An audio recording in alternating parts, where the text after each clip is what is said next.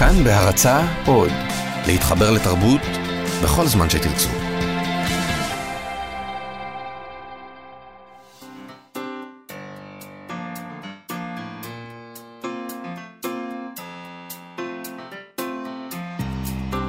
מה שכרוך עם שירי לב-ארי וענת שרון בלייס.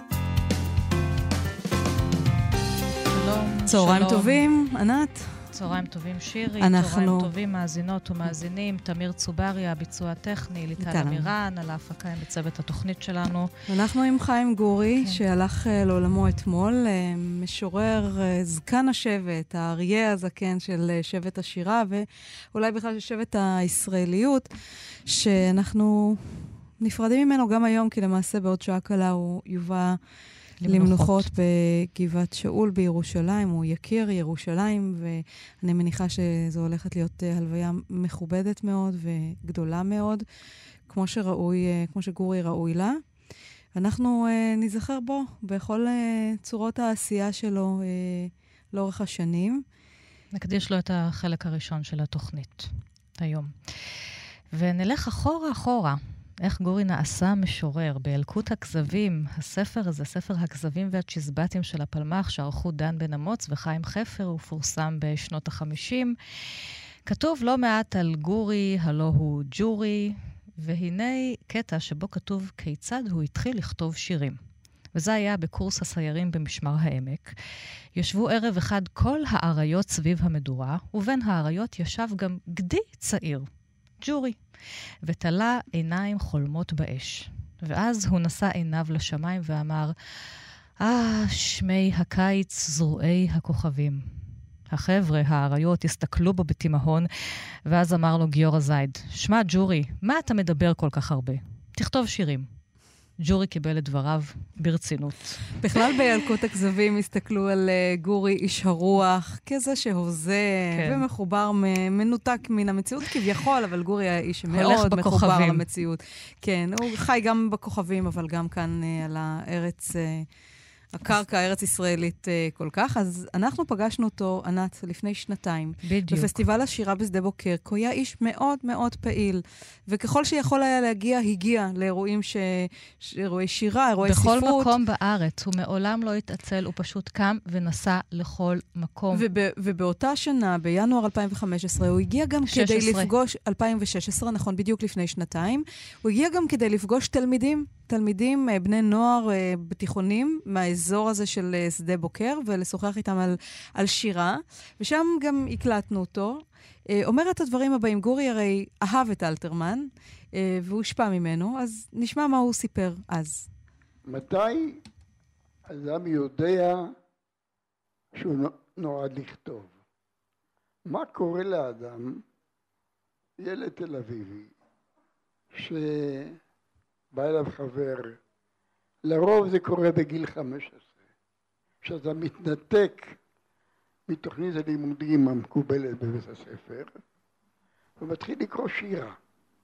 והיה לי חבר טוב מאוד שגדל איתי מגיל הגן, שבאחת החופשות שלי בתל אביב, הוא בא אליי ואמר, הגיע הזמן שתקרא משהו טוב. הוא מוציא מתרמילו ספר בשם כוכבים בחוץ. זה ספר ביקוריו של אלתרמן. וגורי המשורר האישי מתחיל גם הוא בגיל 18 בערך, אבל במקביל לשירים מוזמנים שיש למה הערך שלהם, התחלתי לכתוב שירה. ואמרתי, אני מוכרח להראות את זה לאלתרמן. היא עדיין זכרתי את ההלם של כוכבים בחוץ. אבל לטלפן, מי טלפן? לא היו טלפונים אז. אז החלטתי פעם שהיה בתל אביב, הגש למערכת דבר, ודפקתי בדלת של החדר שלו. הוא אמר יבוא, ועמד מולי. זה הפעם הראשונה שראיתי אותו בשר ודם. הוא אומר, כן, את מי אתה מחפש? אז אמרתי לו אותך, הוא נורא נבהל, הוא נתן צחק אותי? למה אותי? אז אמרתי לו, וידעתי כבר שלכלכתי. אז אמרתי, יש לי מחבר שירים שרציתי לתת לך. מה הוא אמר לי? אבל אינני בר סמכה בזה. אמרתי לו, אל תראה, אני מצטער, אני יודע מה עושה שטות. תסלח לי, ולקחתי את המחברת ופניתי לצאת, ואז הוא עיכב אותי. אמר, תבוא מחר ב-4 לקפה קנקן. תיעדי לגוב קפה קנקן. אלכסנדר פנה יושב שם. בלילה יותר מאוחר הולכים לכסית, ושם שתו מן האדום האדום. בקיצור, נפגשנו למחרת ב-4, ושתינו קפה וישנו סיגריות. הוא דיבר על הפלמ"ח וליצחק שדה ויגאל אלון, לא מילה אחת על המחברת שלי. זה כבר הרגיז אותי. אמרתי, טוב, היה נעים להכיר אותך. ולקחתי את המחברת ויצאתי, ואז שוב על סף הדלת. הוא אמר לי, משפט נורא מעניין. יום אחד תראה שפרסמת. מה היה עליי להבין מהתשובה הזאת? יום אחד תראה בעתיד שזה כבר קרה לך. אני הבנתי שהוא אומר לי, אל תדחוק את הקץ ואל תחשוב על זה. זה יקרה, ושזה יקרה כבר, זה כבר אחריך. זו תשובה מעניינת, זו תשובה שאומרת, לאט לך עם עצבים. תמשיך לכתוב, ואתה בעצמך תראה שזה קרה לך. ומאז ועד היום אני כותב, ודע לך שהזמן והאויבים, הרוח והמים, לא ימחקו אותך. אתה תימשך, עשוי מאותיות. זה לא מעט. משהו בכל זאת יישאר ממך. עכשיו, אני לא שונה מכל משורר אחר בעולם, שוודאי שואל את עצמו, ודאי אם הוא מעריך ימים, מה יישאר משירתי? מה יישאר מחיים גורי? ואז אני מסתכל בארון הספרים, ורואה את כל חבריי, וגם את הגדולים שלא היו חבריי. חיים נחמן ביאליק, ש"י עגנון, צ'רניחובסקי, אבל כמו שהם נשארו אותיות, לא עצמות ולא גידים, רק אותיות. מכל המשוררים שנאספו כאן, אנחנו נשאר באותיות. אז גורי גר בתוך ספר עכשיו, עשוי כולו אותיות. באותיות, ואנחנו גם נשמע כאן במהלך התוכנית שירים מתוך האלבום עשוי מאותיות, שבו זמרים שונים מבצעים טקסטים שלו, אלבום שיצא לפני 2-3, ונאמר עכשיו שלום למשורר, דוקטור גלעד מירי. לא, בעצם את רוצה לקרוא קודם משהו, ואז גלעד. שלום גלעד, לא, אם הוא איתנו על הקו, שלום, מה שלומך? אתה ירושלמי, ותכף תספר לנו איך מגיבה ירושלים, כי זו תגובה מסוימת ומיוחדת לירושלים, מול שאר המקומות בארץ שכולם מתאבלים על גורי, אבל ירושלים במיוחד. נכון. אז כבר, אני רק אספר למאזיננו שאתה פרסמת הספד מאוד מאוד יפה על גורי בארץ, ואתה פותח אותו כך: סמלי שגורי הלך לעולמו בט"ו בשבט, כי ממלח הארץ הוא בא ולמלח הארץ הוא שב. ואחר כך אתה כותב, גורי היה ראש השבט כי הוא האמין שיש שבט. הוא האמין בשבט רחב, מגוון, הכולל את כל אוהבי הארץ. הוא ידע להיות גורי ליהודים וג'ורי לערבים. שירתו רבויה במוטיבים של חברות. הוא היה נביא ואהבת לרעך כמוך הישראלי. הוא היה חבר אישי ולאומי, סמל לחברות אמת בין בני אדם באשר הם.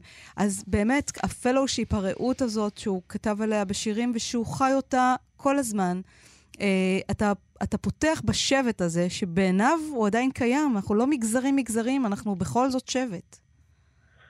כן, וגם מה שמהדהד, שבט ובשבט, כן. הייתי אומר, המשחקים המילוליים האלה והלשוניים, הם בתשתית הפרידה שלו מהעם, משכנים, מחברים, מירושלמים, מכל הארץ הזאת. זה נוגע בכל השכבות, וזה מה שיוצר את השבט. כי זה נכון שהיינו פעם 12 שבטים, ואנחנו תמיד באיזה תודעת פילוג מסוימת, ואנחנו מממשים אותה שוב ושוב. אבל יש משהו אחד שהוא אנושי, שקיים לנו, והוא אפילו חורג מעבר, וזה בבסיס הרעיון של הרעות.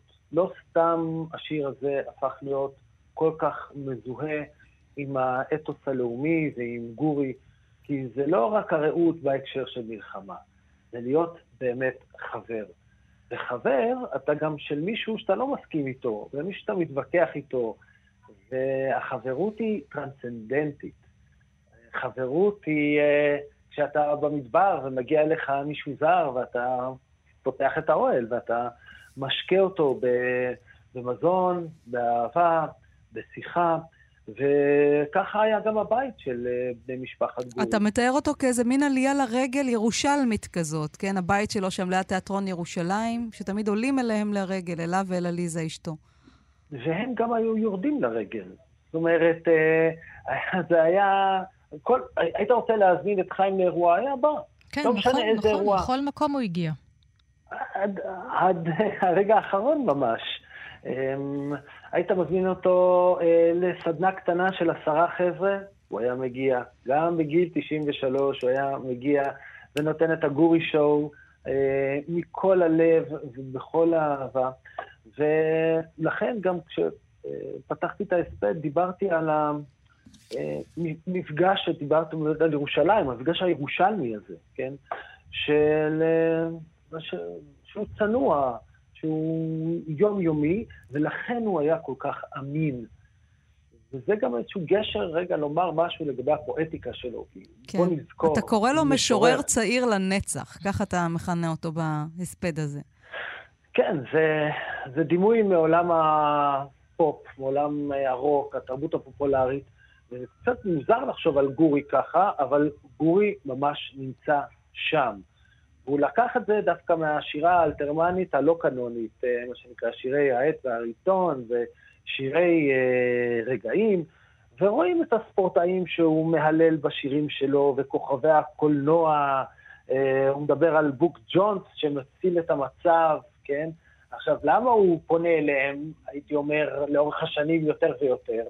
משום שהוא פחות ופחות מעמיד בפוליטיקאים, דווקא גיבורי התרבות הם אלה שאולי יכולים לתת לנו איזשהו מענה, כמובן רגשי, דמיוני, אבל זה לא סתם שהוא המיר את הגיבור, כמו שאנחנו מכירים אותו משדה הקרב במציאות, לאט לאט אל גיבור אחר, ולכן השיר שסוגר את איבל, כן, שזה בעצם ספר תוכחה, השיר נקרא ברגע האחרון, כן, ממש עוד רגע לפני שאנחנו הולכים, וזה שיר הלל לבוק ג'ונס. אז אתה רוצה לקרוא קטע מתוכו? כן, כן. שוב רציתי להיות בוק ג'ונס. לתפוס מה קורה לא באיחור מסוים. לעלות ולדהור דגידן דגידן על סוסי הלבן, סוס ורוכבו, באותה נשימה עצורה. רציתי לגזול מהזמן הנבזה את השניות הנאות לעבר הרע מכל רע. וכו' וכו'. זאת אומרת, הוא רוצה להציל שם איזושהי אישה מהסוף הרע, וככה הוא שם את איבל. אז יש בזה הומור, כן? הוא בי, וואלה, עם כל הנבואה וכל הפומפוזיות הזאת, זה רגע כזה שגם אפשר להסתכל בהומור עצמי וגם בביקורת עצמית, וזה מאוד משחרר. גלעד, אני רוצה רגע לשאול אותך שאלה אישית. שירי, אתה ואני שייכים לדור הזה של שנות ה-40 פלוס מינוס, שאנחנו פגשנו את חיים גורי בבית הספר, הנה מוטלות גופותינו. פגשנו, דקלמנו שנה אחרי שנה, טקס אחרי טקס, ונבהלנו. כן, שיר הרעות. כן, ואני נבהלתי, אני לקחתי צעד אחורה. ולקח לי זמן לגלות את הפנים האחרות של חיים גורי, גם את השירים הליריים, גם את השיר שדיברת עליו עכשיו, גם את ההומור, גם את שירת הטבע, את הרומנטיקה והתשוקה. איפה אתה פגשת אותו? פעם ראשונה. אני פגשתי אותו בדיוק... כמונו. בדיוק. כן, הפגישה אבל אחר כך האישית, האהבה המחודשת הזאת, לא הרתיעה מהפואמה המפחידה הזאת. זה נורא מוזר, אבל זה קרה מהחיים, מה שנקרא. ברגע שפגשתי את האדם גורי, אז זה גם הדליק אותי לעשות מחקר הרבה יותר עמוק בשירתו. אז לא נקראו פחות או יותר בו זמנית, אני חושב. וברגע שאתה רציני ואתה קורא את יצירתו של אדם כמו גורי מההתחלה ועד הסוף, אז אתה מבין שבעצם כולנו כלואים בתוך דימויים, ויש גם כאלה שלא מכירים את חיים גורי. למשל, פעם ניסינו לקבל מישהי לעבודה, ושאלנו אותה, מכירה את חיים גורי? אז זה הבן של גורי אלפי. עכשיו, אני מדבר על מישהי צעירה, בת 18, שבאה לשירות לאומי וזה, ואני מבין ששום דבר לא מובן מאליו. אמרת לה, נתקשר אלייך, כן? כן, כן. זו לא עד זה אנחנו. ויתרנו, זה היה קצת מזיק. אבל גלעד, אני רוצה לשאול אותך עוד שאלה שקשורה קצת לזירת השירה שאנחנו מכירים. גורי אהב את אלתרמן, וכמו ששמענו בקטע הקודם, הוא גם נתן לו מחברת משיריו, וחיכה ממנו לאור ירוק, וגם קיבל ממנו. אבל אחר כך הוא הלך לדרך פואטית משלו. בכל זאת, לא היה דחוף לו לרצוח את אלתרמן. זאת אומרת, לא נראה שהוא היה מונע מהדחף הזה לרצח אב פואטי, כמו שכל כך מקובל בין חבורות משוררים, אולי בגלל שזה יותר מקובל בתל אביב, קצת פחות נפוץ בירושלים, אני לא יודעת. הוא לא עשה את המעשה הנתן זכי. נכון, ואני... אלא אהב אותו. בכלל ייתכן משורר שלא רוצח אב משורר? אלא ממשיך לאהוב אותו? יש עניין של... המילה רצח היא מילה גורפת וטוטלית. הייתי אומר, עד כמה אנחנו מתנתקים מהשושלת הקודמת, והולכים לעצמאות, זה לא רצח, זה סוג של התנתקות. טוב, אנחנו בעקבות פרויד. בדיוק, אז פרויד הניח את זה במונחים של רצח, אבל תמיד אתה באיזשהו מסע ומתן של לקחת משהו ממה שהיה לפניך, ולשים בצד דברים אחרים. כשאתה שם דברים בצד, מי אמר שזה רצח, כן? זה לא חייב להיות. וגורי, יותר מכל דבר אחר ידע לעשות, זה לצטט ממסך הזיכרון שלו. עכשיו, ברגע שהוא הולך עם מטען כזה, איך הוא יכול לרצוח? זה אחד איתו, הוא סימביוטי. כשאני מתקיל אותו, אתה מכיר את השיר הזה של אלתרמן, קולנוע 1936 בדבר, הוא מצטט אותו בעל פה, זה לא השירה הקנונית שלו. זאת אומרת שהוא חי את אלתרמן, ואלתרמן הולך איתו. אי אפשר לרצוח אבא שאתה מרגיש שעדיין הזרע המילולי, כן, שהשפה שלך, זו הייתה השפה שלו, גם אז בפסטיבל שדה בוקר, אני חושבת שגם אתה היית שם, הוא פשוט ישב בפני קהל, שעה שלמה, ודקלם אלתרמן ושירים של אחרים. הכל הוא זכר בעל פה. בגיל 92. זה לא הפריע לו להיות גדול. כמובן. מה זה אומר? להפך. מה זה אומר? זה מעיד על גדלות. נכון? נכון, אתה לא חייב לרצוח כדי להיות גדול, לא חייב עם את הפשע המשתלם ביותר. גלעד, אתה עוד מעט הולך להלווייתו של גורי בירושלים, ואנחנו מוכרים את זכרו, אוהבים את שירתו, ואנחנו נחזור אליו, חוזרות אליו, ונמשיך גם בתוכנית הזאת לעסוק בו. תודה רבה לך, דוקטור גלעד מאירי.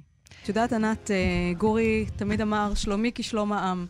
ולפני הרבה שנים, כשפרצה מלחמת לבנון השנייה, ב-2006 התקשרתי כדי לתאם איתו רעיון, לשאול אותו מה גורי חושב, כן? כמו שהיו פעם שואלים את מה אלתרמן חושב, מה גורי חושב. ואני מתקשרת והוא עונה, ואני אומרת לו, מה שלומך גורי? והוא אומר, חרא בלבן. כי כששלומו היה טוב, אז הכל טוב, אבל כשיש מלחמה ברקע, זה חרא בלבן, בשפת הפלמח שנשארת לעולם. והיה גם רעיון שהוא נתן לארי שביט בארץ בשנת 2000, ושם הוא דיבר באמת גם על הנושא הזה של הביקורת שהייתה לפעמים על ההתנהגות של הלוחמים במהלך המלחמה הארוכה הזאת, מלחמת השחרור, מלחמת העצמאות, מלחמת 48, תלוי את מי שואלים, והוא אמר, אז אנחנו לא יכולנו לראות דברים בשתי עיניים. זה כמו עם רובעי שהוא צריך לעצום עין אחת כדי לקלוע למטרה בשעת סכנה. ואנחנו היינו רובעים קשתים, היינו חייבים לכוון אל המטרה, להילחם ולנצח, ופשוט לא יכולנו לראות בשתי עיניים. אז מתי אתה פוקח את העין השנייה, אומר גורי, כאשר הסכנה חולפת, כאשר המצור מוסר, ואז פתאום התמונה מתרחבת, ואתה רואה מראות שלא ראית, שומע קולות שלא שמעת, ודברים שהדחקת, ואתה מתמלא רחמים גדולים, כאב וחרטה. אבל אסור לך אף פעם לשכוח שמי שהיה שם אז היה חייב להילחם. לא היה יכול לראות זאת כך. הוא נאלץ לעצום עין אחת. את זה הוא אמר בהקשר של 48 וגם מלחמות אחרות. וגם מלחמות אחרות שאנחנו יודעים שנעשים בהם דברים איומים ונוראים לאנשים שגם הם חפים מפשע.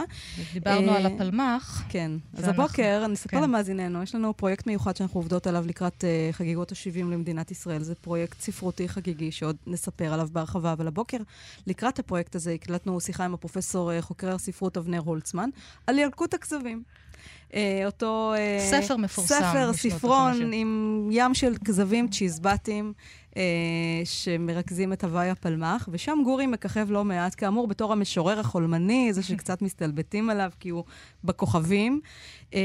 והנה דברים שסיפר לנו אבנר הולצמן על גורי בתוך ילקוט הכזבים. אולי סמל התמימות שם זה חיים גורי. אנחנו מקליטים את התוכנית הזאת ממש ביום שבו חיים גורי מובל לקבורות, והוא אחד הגיבורים החינניים של האסופה הזאת. הוא סמל איש הרוח, התמים, הנאיבי בעולמם של אנשי המעשה המחוספסים. הם כותבים עליו פה בחיבה רבה, בתור משורר, בתור איש רוח, אבל חיבה שמהולה בלגלוג. למשל, העברית הגבוהה שלו. יש פה צ'יזבט אחד על האפסנאי של הפלוגה, שבה כולו חיוור ורועד, ואומר, ג'ורי עושה ממני צחוק. הוא בא אליי ושאל אותי אם יש לי אלונטית ובורית. שזה מגבת וסבון. או למשל סיפור על ג'ורי שמסתובב בבאר שבע יום יומיים אחרי כיבושה. פתאום רואה נערה חיננית עם צמה ארוכה, מין דמות של צברית טיפוסית, הוא מיד הולך בעקבותיה, לכל מקום שהיא הולכת הוא הולך אחריה, והוא מחפש דרך להתחיל איתה. ואיך מתחילים עם בחורה בתקופה ההיא? אומרים שורה של אלתרמן, מתוך כוכבים בחוץ. הוא אומר, הו, סתיו יגע ולא מנוחם, סתיו... זה מתוך השיר האם השלישית. היא מסתובבת אליו ואומרת לו במבטא גליצאי, ווס, אתה סברה? כלומר, גם הלגלוג על חיבת התרבות הגבוהה, על חוסר העונים של איש הרוח בעולם המעשה. ווס, ווס. סברה לחלוטין. כן, יליד תל אביב. גורי, אז אנחנו נפרדים היום מגורי, אבל לא באמת נפרדים, כי הוא תמיד איתנו בשירים, בסיפורים, בסרטים התיעודיים שביים. ואנחנו עושות מעבר, נראה לי לא חד, לכתב העת גרנטה, כתב עת איכותי שמוציאה חנות הספרים הנהדרת סיפור פשוט ביחד עם רסלינג, והפעם הוא מוקדש הגיליון השביעי לכסף. כסף. כסף. Money makes the world go round. אז זה נושא שלא תמיד הספרות מטפלת בו, או כאילו משהו... הספרות מטפלת בו הרבה דווקא בשנים האחרונות. בשנים האחרונות זה משתחרר קצת, אבל קודם כל, שלום איתנו באולפן. מנשה נוי ויונית נעמן, שלום לכם. שלום. שלום.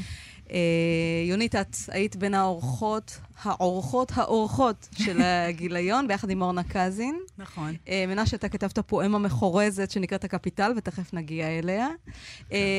ראשית, באמת, למה החלטתן להקדיש את הנושא לכסף? הנושא הפחות מדוסקס, פחות יפה, פחות זוהר. משהו שאנחנו כולנו טרודים בו, אתן גם כותבות את זה בפתח הדבר, אנחנו כן נתעסק פה בשטרות, במטבעות, בכל הדבר הזה שתמיד מצניעים.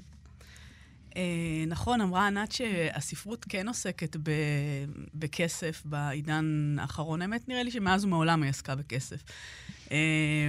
אבל החברה שלנו נוטה להצניע את הנושא הזה, ולא לדבר עליו, ולא לפרוט אותו לנימים הדקים שלו. למרות שאנחנו חיים בעידן כל כך נאו-קפיטליסטי, וכולנו נאבקים, וכולנו מצויים במאבק הישרדותי, עדיין זה לא בא לידי ביטוי בשיח הציבורי, וגם לא מספיק בדיון הספרותי.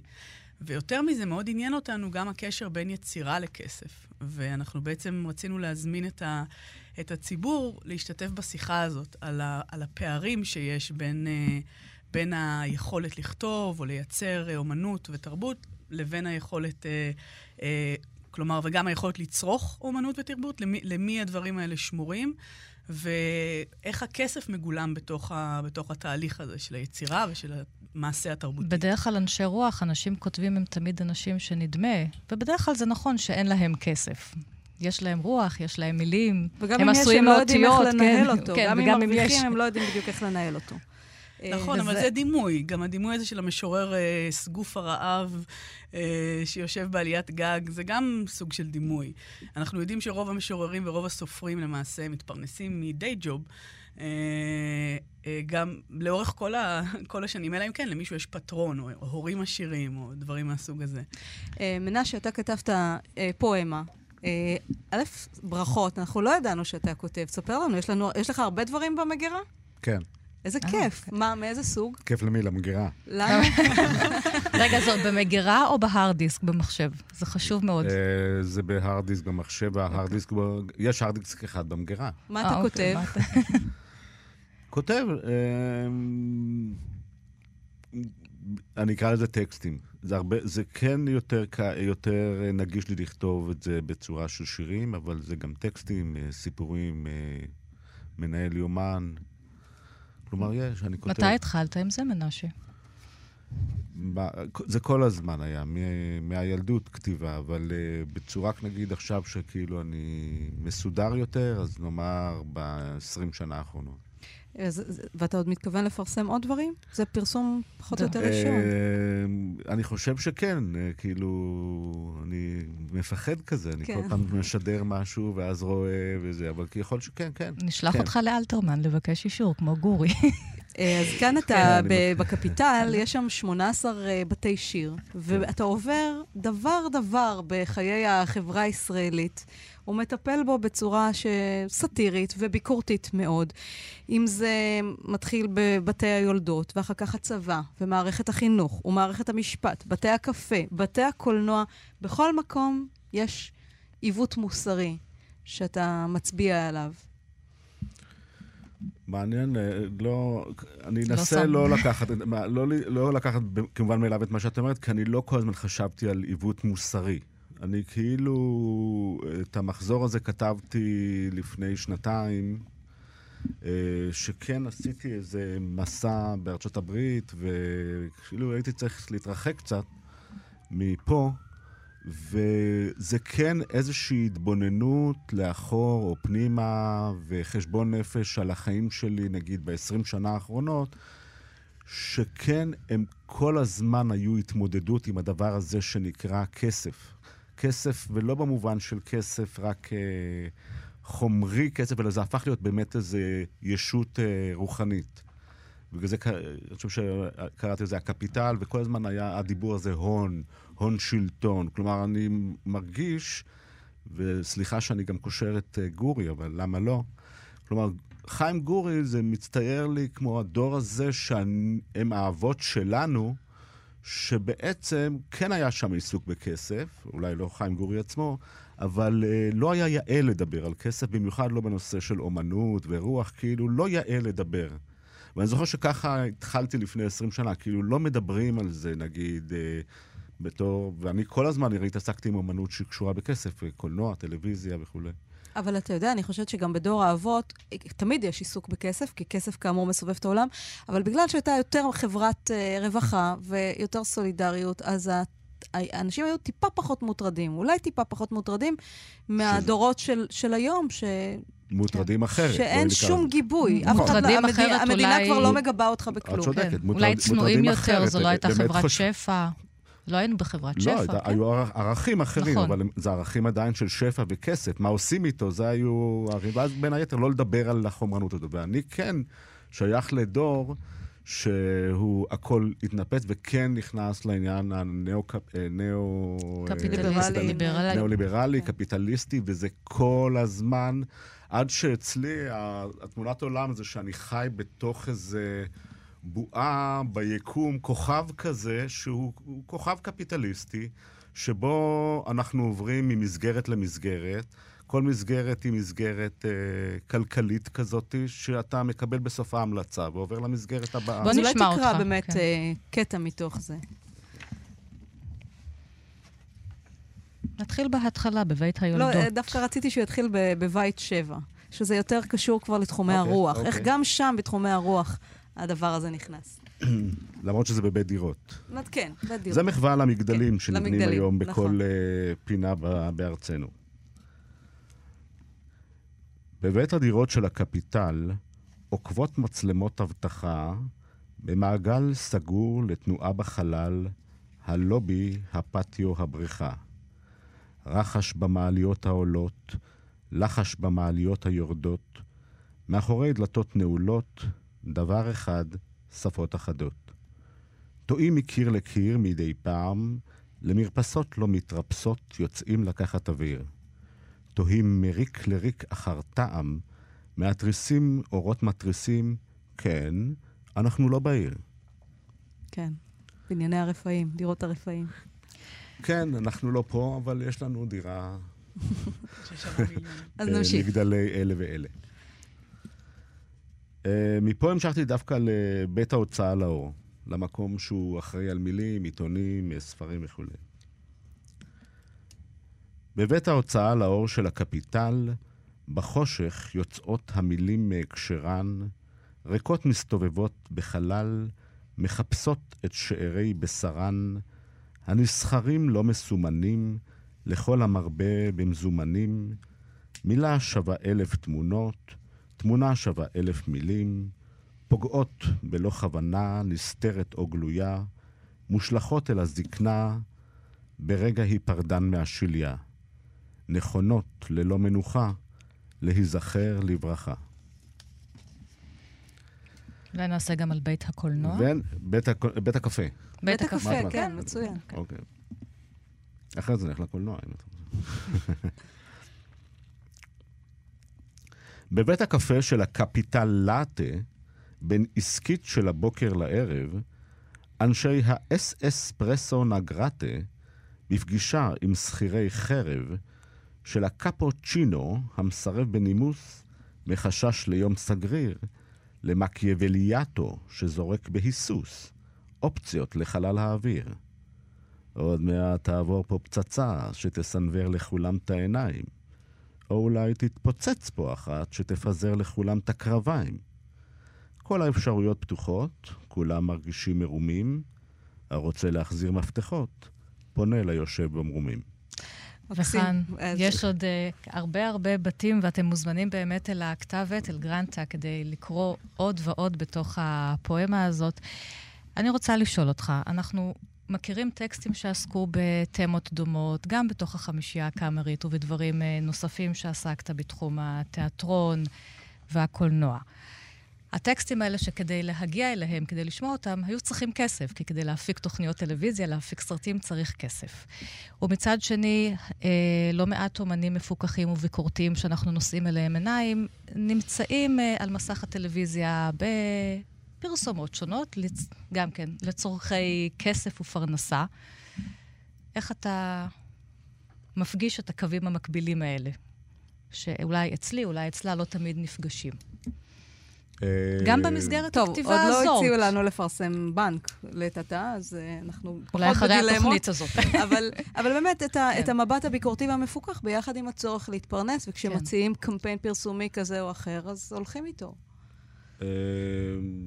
כן, זה בהחלט ראייה תקופה. כלומר, לצורך פרנסה, אני צריך גם לפעמים לעשות את הדברים האלה. אני מרגיש מצד אחד שזה היה יותר זמין בתקופה שהתחלנו בשנות ה-90. כלומר... מישהו כבר מתקשר אליך להציע לך עבודה. לא דווקא. מה בשנות ה-90? אז בשנות ה-90 זה היה יותר כאילו זמין, היה העניין הזה של... באיזשהו מקום הליברליזם הזה עוד היה מתון, והיית יכול עוד להרגיש בסדר, כלומר, אתה גם מתפרנס מזה, וגם כאילו מתיימר לעשות. כלומר, אומנות לא התנגדה לכסף. יכולתי להכיל את זה. עם השנים אני מרגיש שהפריבילגיה הזאת קצת מתחילה להיעלם מחיי, בגלל שכן, המתח הוא גדול מדי. זאת אומרת, שתוצרי האומנות שהם מתנגשים עם הכסף, הם נדרשים להיות יותר דלים ועממיים רדודים. נדרשים להיות זולים מבחינת הרמה שלהם. כלומר, יש דחייה של הכסף, או מה שנקרא כוחות השוק, או ועכשיו, דרך אגב, זה לא רק באמנות. זאת אומרת שכוחות השוק מוכיחים שלאט לאט המוצר מתחיל להיות כן יותר פגום, יותר...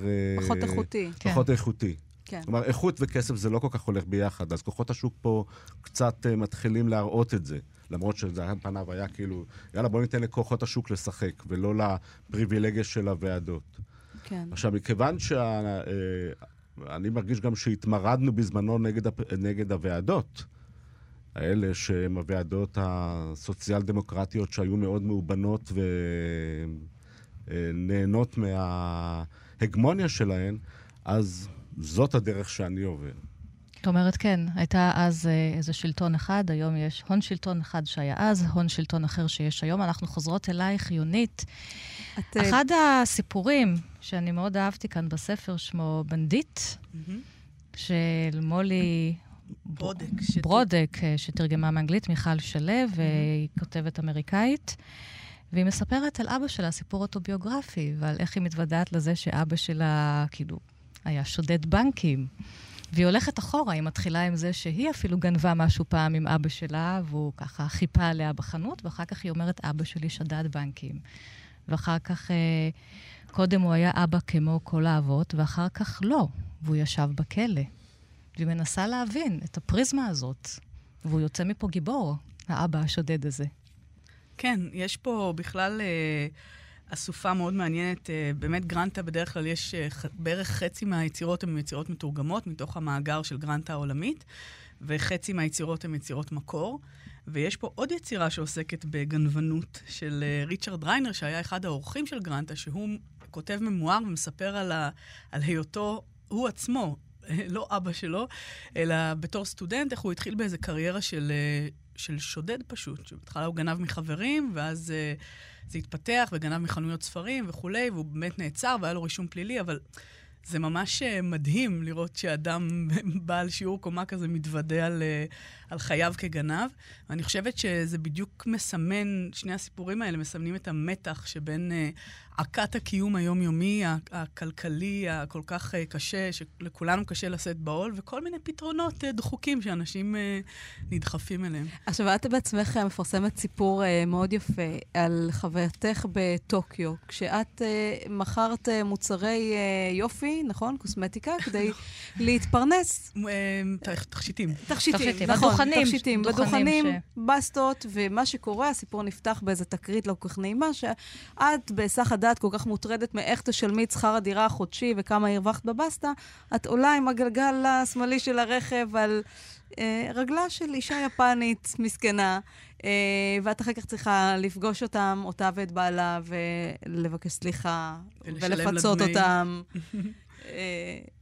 כן, זה פרט ביוגרפי שאני לא ממש מתגאה בו, החודשיים וחצי האלה שבהם שהיתי ביפן, אבל אני באה איתו חשבון, בדיוק במסגרת הקונטקסט הסוציולוגי והתרבותי שבתוכו אנחנו נתונים, באמת על העניין הזה של הגירה ומאגרי עבודה ומדרג של מאגרי עבודה מכל מיני סוגים. אנחנו היום נתונים בדיוק בדיבייט פוליטי כל כך עמוק על העניין הזה של מבקשי מקלט ומאגרי עבודה, וכן, יש... שזה לא אותו דבר, אבל את לא היית מאגרת עבודה, אבל אולי קצת מאגרת עבודה. טעמתי, כן, בדיוק. טעמת מה זה. טעמתי מקצת מה... וכמובן, אני גם כותבת על זה שזאת הייתה הגירת עבודה סופר פריבילגית, כן? שיש לי לאן לחזור ויש לי בית ואני לא נתונה באיזה עוני, אבל... להיות בן בלי מעמד במדינה זרה, זה דבר מאוד מאוד קשה. אגב, מעניין שלא מעט סופרים ומשוררים כשמדברים על גנבות, ויש עוד כמה שאני מכירה, הם מדברים על הגנבות, שאין להם כסף, והם גנבו ספרים מחנויות ספרים. בסופו של דבר, זה הלחם. הם לא הלכו וגנבו לחם, הם הלכו וגנבו ספר כדי לקרוא. תודה רבה. תודה רבה לכם. כתב העת גרנטה, הגיליון הנוכחי, כסף, עוסק בכסף, סיפורים, שירים, יצירות אומנות מאוד יפות. יצירות אומנות מאוד יפות, נכון? של דוד אדיקה ושל, יש כמה. אנה ים. כן. שצילמה, אנה ים צילמה סדרה של תצלומים, חלק בצבע, חלק בשחור לבן, אני חושבת של עולים שהגיעו לישראל מרוסיה בשנות ה-90, ולראשונה בחייהם הייתה להם מכונית פרטית. ומהגאווה הזאת, מרגע הסיפוק הזה, הם נשענים ככה על הגג של המכונית ומצטלמים. וזה... יש משהו כל כך, זה באמת שיר העבודה הזאת. זאת שירה. סדרה של צילומים כאלה, זה עם המכונית האדומה, אני לא יודעת לזהות את כל הדגמים, זה גם כבר נראה מאוד ישן משנות ה-90. הגאווה הזאת שיש לך פתאום נכס. יונית נעמן, תודה רבה לך. מנשה נוי, תודה רבה לך. תודה לכן. ולקראת סיום, אנחנו מבקשות לעשות עוד פרידה אחת שמאוד חשובה לנו מהמתרגמת. והעורכת. והסופרת בעצמה, כי היא יצרה ספרות בעברית שלה, נילי מירסקי, שגם הלכה השבוע לעולמה. אישה שהעמידה מדפי ספרים עם מיטב הספרות האירופית. ובעיקר הרוסית. ובעיקר הרוסית, גם הגרמנית תרגמה לא מעט מתומאס מן ותומאס ברנהרד, אבל באמת את כל הספרות הרוסית היא חידשה. מה זה חידשה? היא תרגמה בעצמה אחרי שהיו תרגומים ארכאיים, טולסטוי ודוסטויבסקי וגוגול וצ'כוב ופלטונוב ואיזק ובל ומי עוד? את כולם היא תרגמה, ואני חושבת שבסיום השבוע הזה, שנפרדנו גם ממנה וגם מחיים גורי, שממש עוד מעט יובל למנוחות, הם שניהם הפכו את ארון הספרים שלנו למשהו שנותן טעם לחיות. ואני מבקשת לקרוא מתוך אנה קרנינה, מסיום הרומן הגדול הזה, שאגב את העטיפה שלו, אישה עם הגב, כן, עם הגב אלינו. רונית מטלון, חברת הנפש של נילי, היא הביאה לה את זה. ואז הם הבינו שבעצם טולסטוי אולי כתב דיוקן של אישה מן הגב. ולראות אישה מן הגב זה בעצם אולי לראות משהו אמיתי. אז באמת הגיבורה הטרגית והרומנטית, שאין מה לעשות, גם אחרי כל כך הרבה שנים אנחנו, שתינו, נפשנו קשורה בנפשה. אבל הרומן מסתיים דווקא עם גיבור אחר, עם לוין, הזוג, לוין וקיטי, שהם בסופו של דבר, אחרי כל המאמורות, נשארים עם איזשהו נישואים עם ילד אחד, שהם מצליחים להיות יציבים ושפויים, אבל גם יש בהם הערה, שגם התקרבות לדת של לוין, וכך הוא אומר, זה מחזיר אותנו גם אולי לתחילת התוכנית שלנו, אל הכוכבים שבהם תלה גורי עיניים, כי גם לוין כאן מסתכל בשמיים, מתבונן בכוכבים, ואז הוא אומר בסוף הרומן, זה הסוד שלי בלבד, סוד גדול וחשוב שאין להביאו במילים. גם להבא אשוב ואתכעס על איוון הרקב, גם להבא אגרר לוויכוחים ואשמיע את דעותיי שלא לעניין, וגם להבא תהיה חומה בין קודש הקודשים של נשמתי ובין כל האחרים, ואפילו אשתי. גם להבא אנזוף בה בשל פחדיי שלי, ואתחרט על זה. וגם להבא לא אבין בשכלי למה אני מתפלל, ובכל זאת אתפלל. אבל חיי עכשיו, כל חיי, כל רגע ורגע שלהם, בלי קשר לכל מה שעוד יקרה לי, לא רק שאינם חסרי משמעות, כפי שהיו קודם, אלא הם מכילים את המשמעות הוודאית של הטוב. שיש לאל ידי לתת בהם. סופו של אנה קרנינה, בתרגומה של מילי מירסקי, שגם ממנה נפרדנו השבוע. אנחנו נסיים עם הטוב הזה, את מה שכרוך מהדורת סוף השבוע. תודה ליטל, אמירן, תודה רבה על כל העזרה שלך היום. תודה תמיר צוברי, תודה שירי לב-ארי. ענת שרון בלייס, לכם המאזינים.